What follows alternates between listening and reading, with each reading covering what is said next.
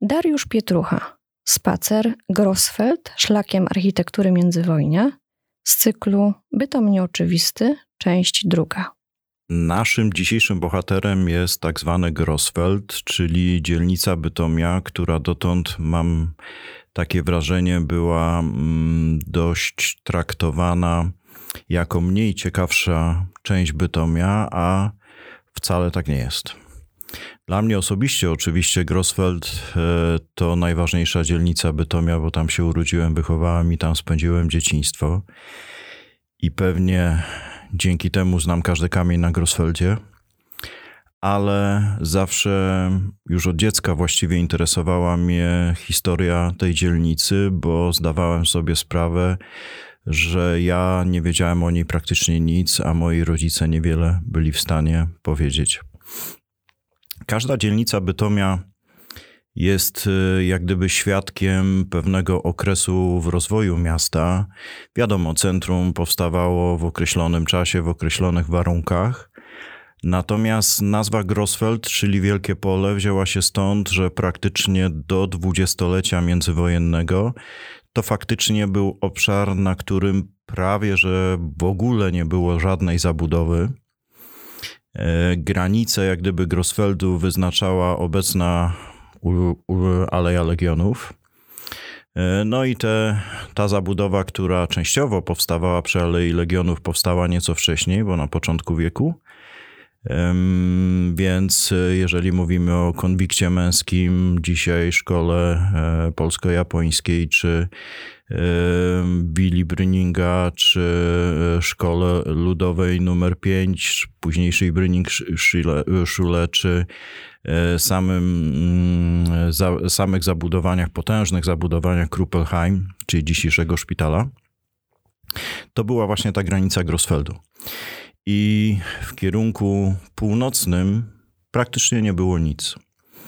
E, to zaczęło się rozwijać w okresie dwudziestolecia międzywojennego w określonych warunkach politycznych, bo wiadomo, że po podziale Górnego Śląska, który nastąpił na początku lat dwudziestych, no, brakowało zabudowy mieszkaniowej.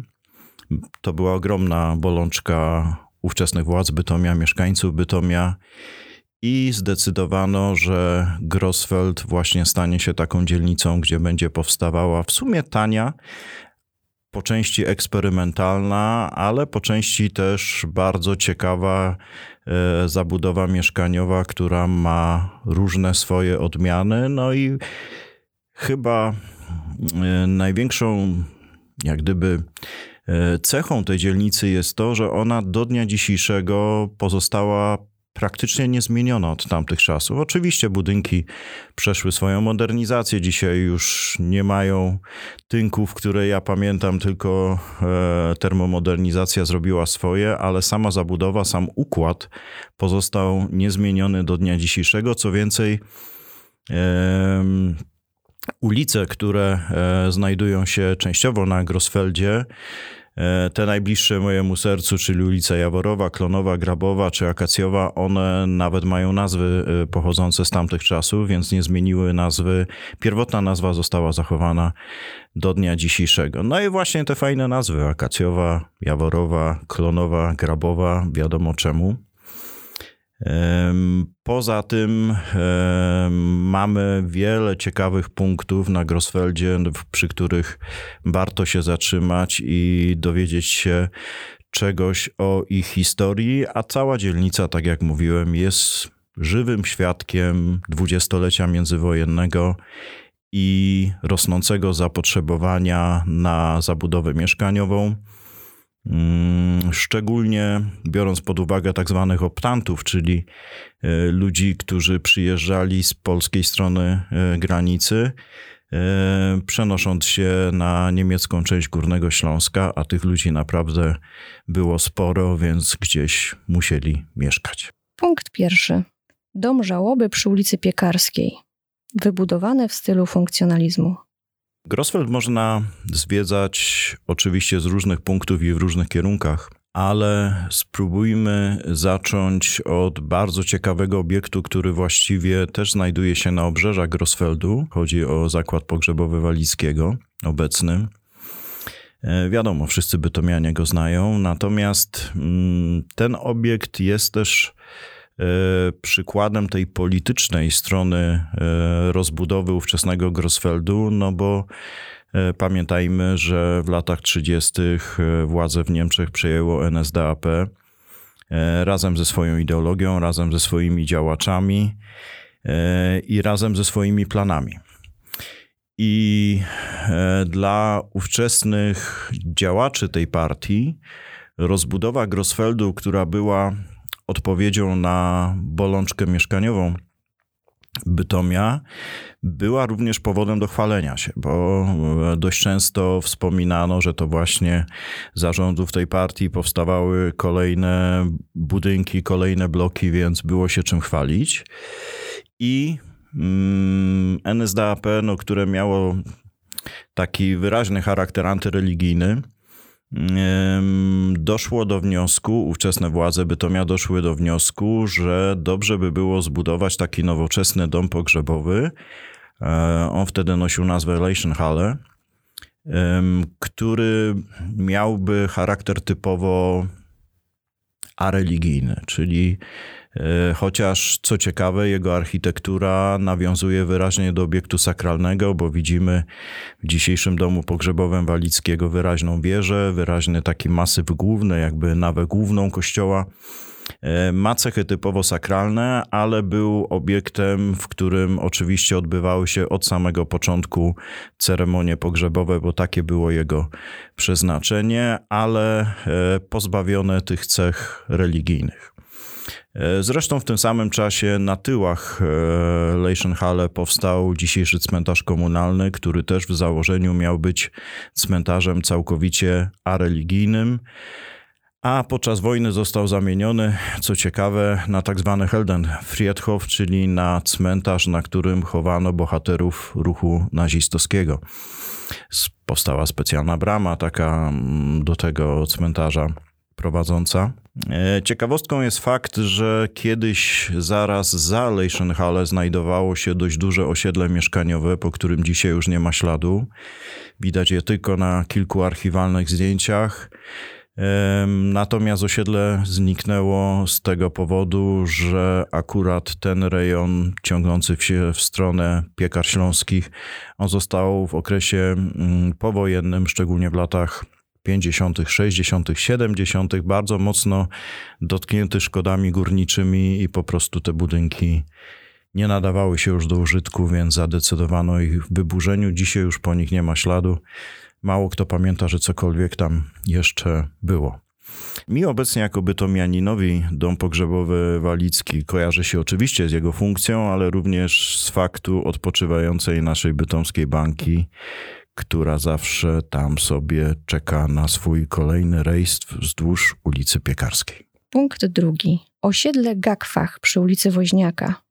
Zielona oaza w centrum miasta. Bardzo ciekawym punktem mm, wycieczki po Grosfeldzie jest osiedle, które w czasach niemieckich było nazywane Gagfach-Siedlung. E, to skrót od e, nazwy niemieckiej spółdzielni mieszkaniowej, która budowała to osiedle. One znajduje się mniej więcej w kwartale pomiędzy dzisiejszymi ulicami Powstańców Śląskich, Woźniaka Akacjowej i parku, który jest też jedną z głównych części Grosfeldu. Natomiast osiedle powstawało w dość ciekawy sposób, bo w związku z tym, że było zapotrzebowanie na te mieszkanie, a Pamiętajmy, że końcówka lat 20., początek lat 30., a wtedy budowano gakwach.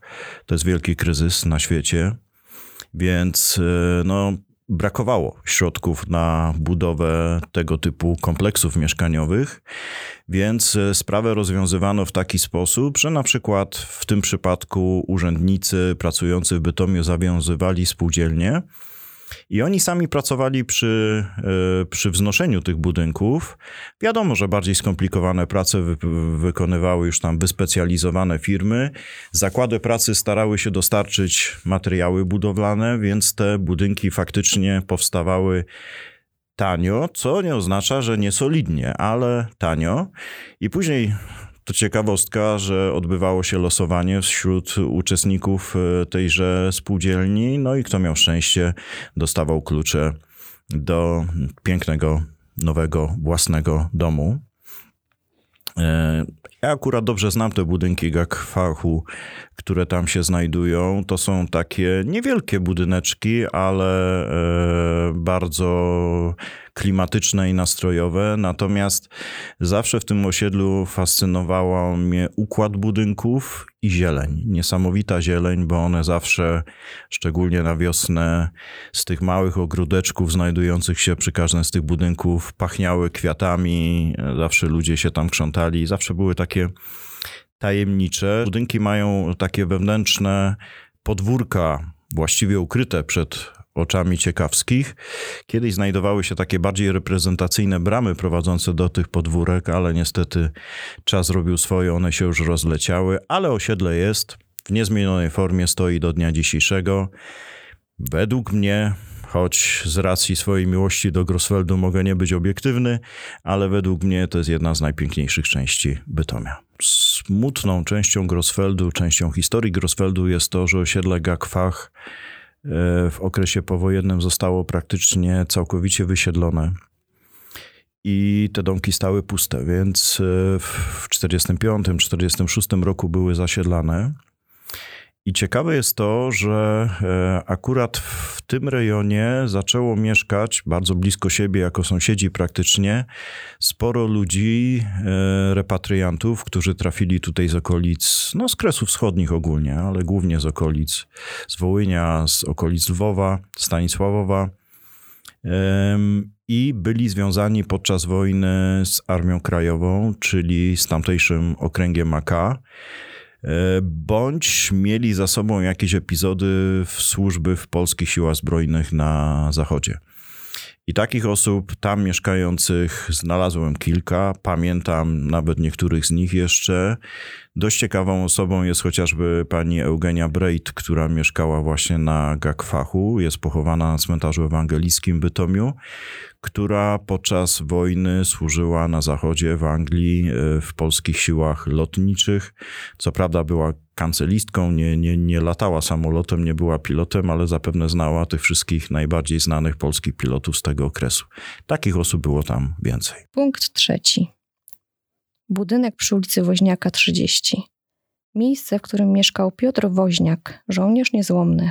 Chyba jedną z najciekawszych postaci mieszkających w okresie powojennym na mm, Grosfeldzie e, był pan Piotr Woźniak, a właściwie pułkownik Armii Krajowej, który znalazł się tam właśnie jako po części repatriant, ale e, w dużej mierze mm, no, jego przyjazd do Bytomia został wręcz wymuszony ówczesną sytuacją polityczną. E, a chyba nie trzeba nikomu udowadniać e, ważności tej postaci w historii Grosfeldu, bo dawna ulica Wieczorka e, po śmierci pana pułkownika została przemianowana na ulicę Woźniaka i tak już zostało. E, on mieszkał przy, pod numerem 30 przy ulicy Woźniaka, to już jest tak na skraju osiedla Gakwach. Budynek oczywiście stoi do dnia dzisiejszego. E, natomiast e, no, ciekawa jest, ale jednocześnie tragiczna i smutna jego historia, bo jako żołnierz brał udział w kampanii wrześniowej. E, później podczas okupacji zajmował się tworzeniem struktur AK. Natomiast w okresie już, kiedy no, te ziemie zostały zajęte przez Armię Czerwoną, on był jednym z twórców Narodowego Zjednoczenia Wojskowego, czyli był w, w myśl popularnego i modnego dzisiaj określenia jednym z tak zwanych żołnierzy wyklętych. Przeżył gehennę po wojnie ze strony Urzędu Bezpieczeństwa, był aresztowany, dostał dwukrotny wyrok śmierci, który później zredukowano na 10 lat więzienia, w końcu go zrehabilitowano. Pracował jako nauczyciel Bytomiu. I no ja od dziecka pamiętam go doskonale, bo chodziliśmy do tego samego kościoła i właściwie chodziliśmy tymi samymi ścieżkami. Natomiast y, w latach 80., kiedy w Polsce zaczął się już rodzić przełom, on między innymi był jednym z twórców y, NSZZ Solidarność Ziemi Bytomskiej. Bardzo się zaangażował, pamiętam go z tego okresu. Naszą parafią był Kościół Podwyższenia Świętego Krzyża przy Alei Legionów. No i on był jednym z organizatorów Tygodni Kultury Chrześcijańskiej, które też doskonale pamiętam. On organizował wizytę księdza Popiełuszki w Bytomiu, w której no, po części też osobiście brałem udział. Co prawda byłem ministrantem wtedy, ale jakiś swój wkład w to włożyłem. I mm, no, miał tego pecha niestety, że zmarł w 88 roku, więc nie doczekał okrągłego stołu, nie doczekał przełomu, nie widział tego na własne oczy ale w pewnym sensie był jednym z mieszkańców Bytomia, którzy bardzo mocno przyczynili się do, może zabrzmi to górnolotnie, ale do narodzin III Rzeczypospolitej i myślę, że w pełni zasłużył sobie na ulicę nazwaną swoim nazwiskiem. Ja zapamiętałem pułkownika e, Woźniaka, pochowanego na cmentarzu Mater Dolorosa w Bytomiu, E, jako takiego bardzo statecznego pana, e, wysokiego, wyprostowanego, zawsze z rękoma założonymi do tyłu, z gładko zaczesanymi włosami do tyłu. On, oczywiście nie pamiętam go w mundurze, bo nie ma takiej możliwości, ale ale mm, jego styl chodzenia, jego styl bycia zawsze mi się właśnie kojarzył żołnierzem i takim go z dziecka zapamiętałem. Natomiast chyba najwięcej moich obrazków z nim związanych łączy się właśnie z kościołem Podwyższenia Świętego Krzyża. No i pamiętam go przy wszystkich większych uroczystościach kościelnych, które jednocześnie miały taki wymiar patriotyczny. Pułkownik zawsze był. Punkt czwarty dawne torowisko kolei prawoodrzańskiej wzdłuż ulicy Kraszewskiego. Krótkie dzieje linii kolejowej. Jest taki pareczek na Grosfeldzie, który zawsze był przez mieszkańców Grosfeldu w tym okresie powojennym nazywany po prostu pareczkiem. Ale kiedy przyjrzeć się jego układowi, to faktycznie jak na park ma on niezmiernie dziwny układ, bo właściwie ciągnie się na tyłach e, dzisiejszych cmentarzy Mater Dolorosa 1 i Mater Dolorosa 2 w stronę właśnie zakładu pogrzebowego Walickiego. I rzucały się w oczy potężne drzewa rosnące jak gdyby po bokach e, tego głównego ciągu, głównej alejki parkowej. I pamiętam jako małe dziecko, że ojciec przekazał mi tylko informację, że kiedyś jeździła tam kolej, co dla mnie było wręcz informacją fantastyczną, bo zupełnie mi się to miejsce nie kojarzyło z koleją. A faktycznie tak było. E, to kiedyś po prostu było torowisko tak zwanej kolei prawoodrzańskiej, czy inaczej kolei prawego brzegu Odry. E, I to była pierwsza linia kolejowa, która połączyła Bytom. W ogóle kolej prawoodrzańska, mm, ona powstała jako kolej prywatna początkowo, później została znacjonalizowana. Chyba jako datę początkową możemy uznać 1865 rok. I była to kolej, której założeniem było połączenie Górnego Śląska ze stolicą Dolnego Śląska, czyli z Wrocławiem. Natomiast y, w 69 roku, 1869 dotarła do Bytomia. I w tym momencie Bytom uzyskał już bezpośrednie połączenie przez Tarnowskie Góry, przez Nakło, przez Radzionków w stronę Wrocławia. Natomiast w ciągu kilku późniejszych lat ona została przedłużona aż do Czechowic na południu, więc stanowiła taką bardzo ważną oś komunikacyjną, transportową Górnego Śląska. E, stanowiła dla niej mocną, e, mocnego rywala tak zwana kolej górnośląska, która później też zaczęła przebiegać przez Bytom. I w rejonie dzisiejszego dworca kolejowego, a może bardziej dworca autobusowego bytomskiego, e, te dwie linie się krzyżowały.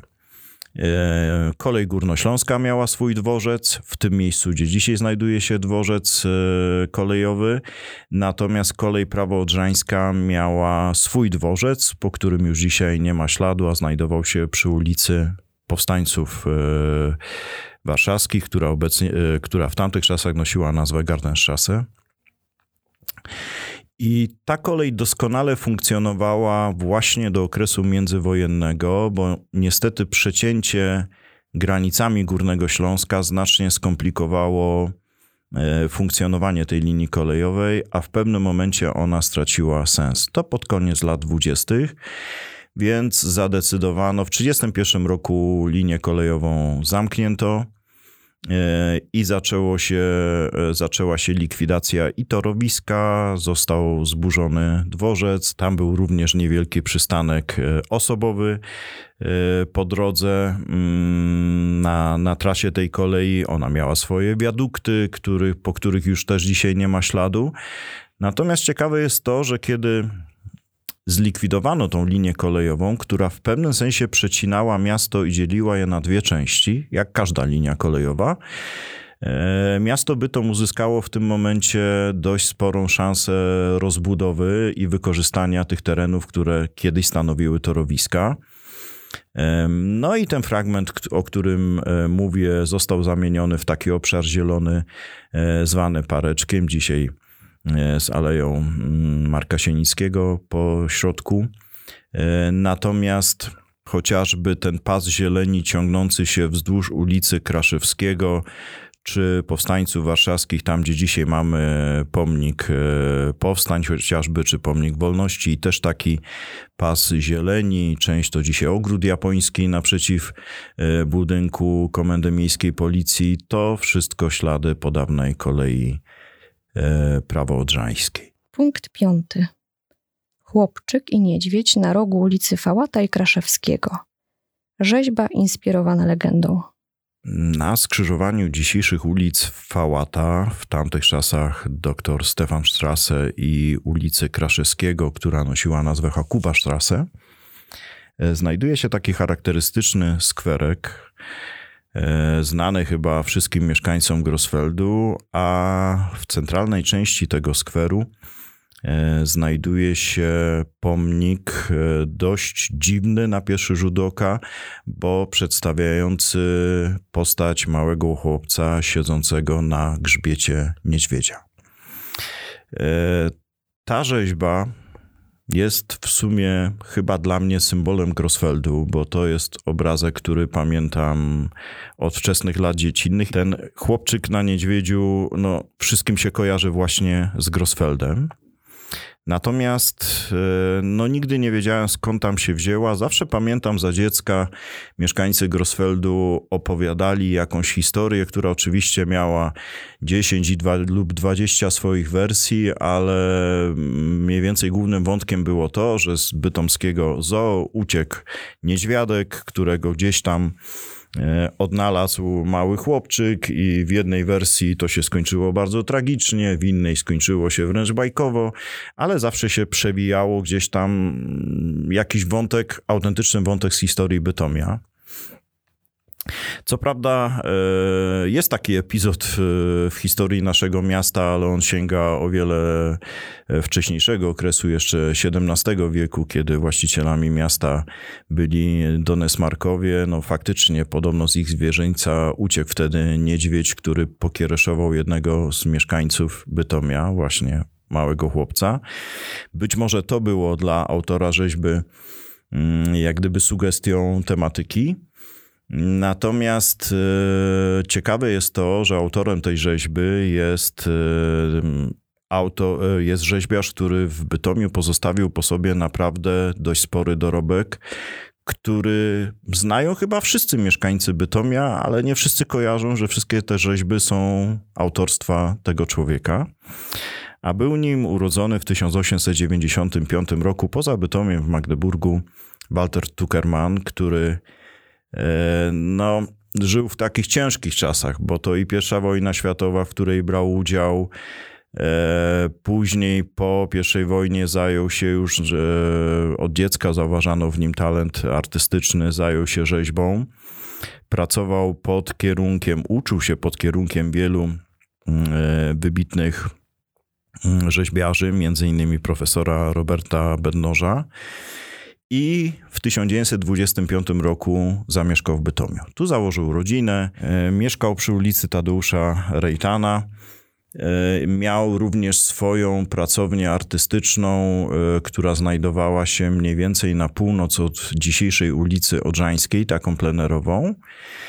No i w Bytomiu oprócz chłopczyka siedzącego na niedźwiedziu mamy wiele rzeźb Tukermana, między innymi przy szkole podstawowej, która obecnie jest szkołą mistrzostwa sportowego przy ulicy e, Tarnogórskiej albo Szczelców Bytomskich, e, znajdują się takie charakterystyczne rzeźby kobiety z dzieckiem i trzech chłopców. To właśnie rzeźby autorstwa Tuckermana.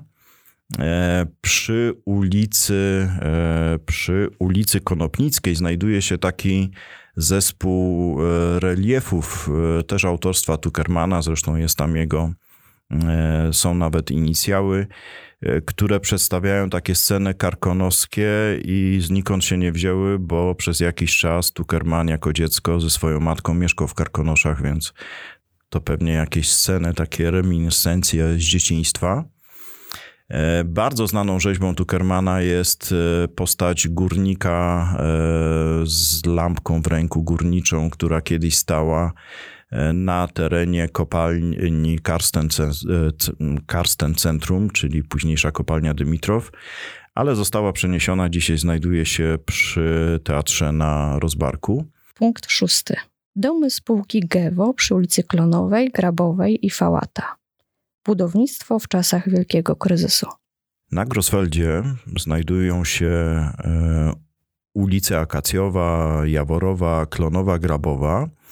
E, Akacjowa miała nieco inną swoją genezę, natomiast e, spora część ulicy Jaworowej, Klonowej czy Grabowej to jest również efekt działalności, takiej wytężonej działalności miasta, mającej na celu likwidacji problemu mieszkaniowego. Miasto założyło w 1930 roku spółkę mieszkaniową, której skrót brzmiał GEWO. I też starano się budować, szczególnie w latach wielkiego kryzysu, kiedy spadły ceny materiałów budowlanych i, i siły roboczej, starano się budować tanio. No i cała zabudowa dzisiejszej ulicy Klonowej czy Grabowej, to chyba są takie najbardziej dwie spektakularne ulice pod tym względem, to właśnie ślad działalności tejże spółki mieszkaniowej, która oczywiście nie budowała tylko na Grosfeldzie, budowała w różnych miejscach Bytomia. Budynki nietknięte właściwie stoją do dnia dzisiejszego. Trudno dopatrzyć się w tych budynkach jakichś cech konkretnego stylu architektonicznego. Chyba najbardziej ciekawe są budynki znajdujące się na ulicy Grabowej, które moglibyśmy określić mianem takiego modernizmu lat 30 ale one są bardzo proste w, w, swoich kształtach. No, pewnie to się wiązało z założeniem, że mają być tanie, więc to są proste bryły budynków, ale jednolite i może dlatego ta zabudowa tak ciekawie wygląda do dnia dzisiejszego. Punkt siódmy. Schron przeciwlotniczy pomiędzy ulicą Grabową i Klonową. Ślady wojennego programu natychmiastowego. Pomiędzy ulicami Klonową i e, Grabową znajduje się taki dzisiaj używany jako skwer e, dość spory obszar zieleni podniesiony w stosunku, podniesiony mm, w stosunku do otaczających go budynków. ale musi być podniesiony, bo kryje w sobie tajemnicę, mianowicie w latach prawdopodobnie już II wojny światowej wybudowano tam schron przeciwlotniczy, typowy Luftschutzdeckungsgraben, czyli LSD, taki łamany pod ziemią korytarz, który miał służyć mieszkańcom Grosfeldu. E, takich stronów w Bytomiu znajdziemy wiele, w ogóle na całym Śląsku znajdziemy w wielu miastach ich bardzo dużo. One się różnią między sobą. E, praktycznie nie ma dwóch takich samych, ale pewne cechy mają wspólne. E, no, ten schron ja pamiętam jeszcze z dzieciństwa, e, bo no, układ korytarzy znałem na pamięć, jak zresztą wszyscy chłopcy z Grosfeldu. E, natomiast od jakiegoś czasu on jest zasypany, niedostępny, ale jest żywym świadectwem też II wojny światowej.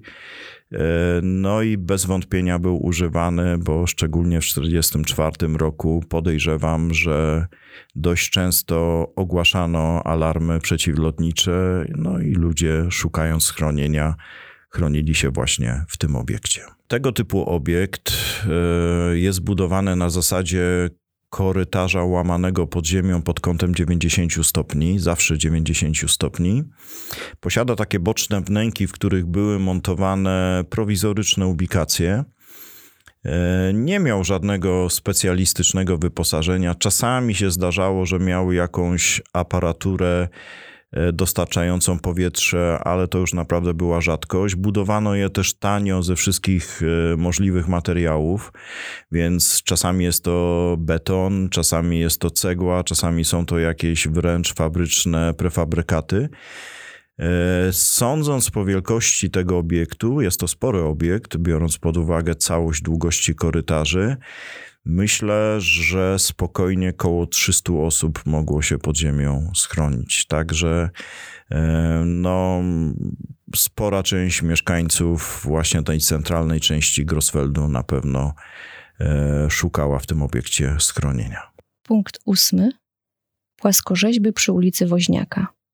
Górniczy trud na pracach Tukermana. Na ulicy Woźniaka pod obecnymi numerami 54, 56 i 58 nad wejściem do budynku znajdują się e, płaskorzeźby autorstwa Waltera Tuckermana przedstawiające pracujących górników. E, rzeźby charakteryzują się takim dość sporym kunsztem artystycznym i ciekawostką jest to, że dokładnie taki sam zespół reliefów, bo są to dokładnie trzy płaskorzeźby, znajduje się na ulicy Balisa. E, Walter Tuckerman był nazywany w tamtych czasach e, rzeźbiarzem ludzi pracy.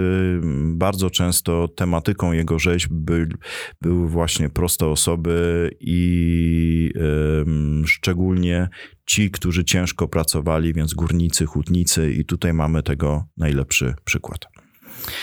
E, ciekawostką jest też to, że dokładnie po drugiej stronie ulicy, mm, naprzeciw e, owych rzeźb, płaskorzeźb, e, znajduje się budynek. Ulica w tamtych czasach nosiła, ulica Woźniaka nosiła nazwę Lindenstrasse i to był numer 47, strona nieparzysta. E, zapewne do nowe, nowo wybudowanego mieszkania wprowadził się w latach 30. E, późniejszy Kreisleiter NSDAP, czyli szef NSDAP w Bytomiu, Ernst Obst. I ciekawe jest to, że on był Kreisleiterem w momencie, kiedy Niemcy szykowali się do uderzenia na Polskę a jako Kreisleiter NSDAP i to jeszcze tak ważnego miasta nadgranicznego, jak wtedy, jaką wtedy funkcję pełnił Boyton Oberschleisen. On zajmował się również nadzorowaniem działalności dywersyjnej. Więc możemy wręcz sobie wyobrazić i zaryzykować takie twierdzenie, że w jego mieszkaniu e, tworzyły się plany również jakichś dywersyjnych działań przeciwko Polsce, które weszły w życie już w sierpniu 1939 roku. Punkt dziewiąty. Tablica przy skrzyżowaniu ulic Fałata i Woźniaka.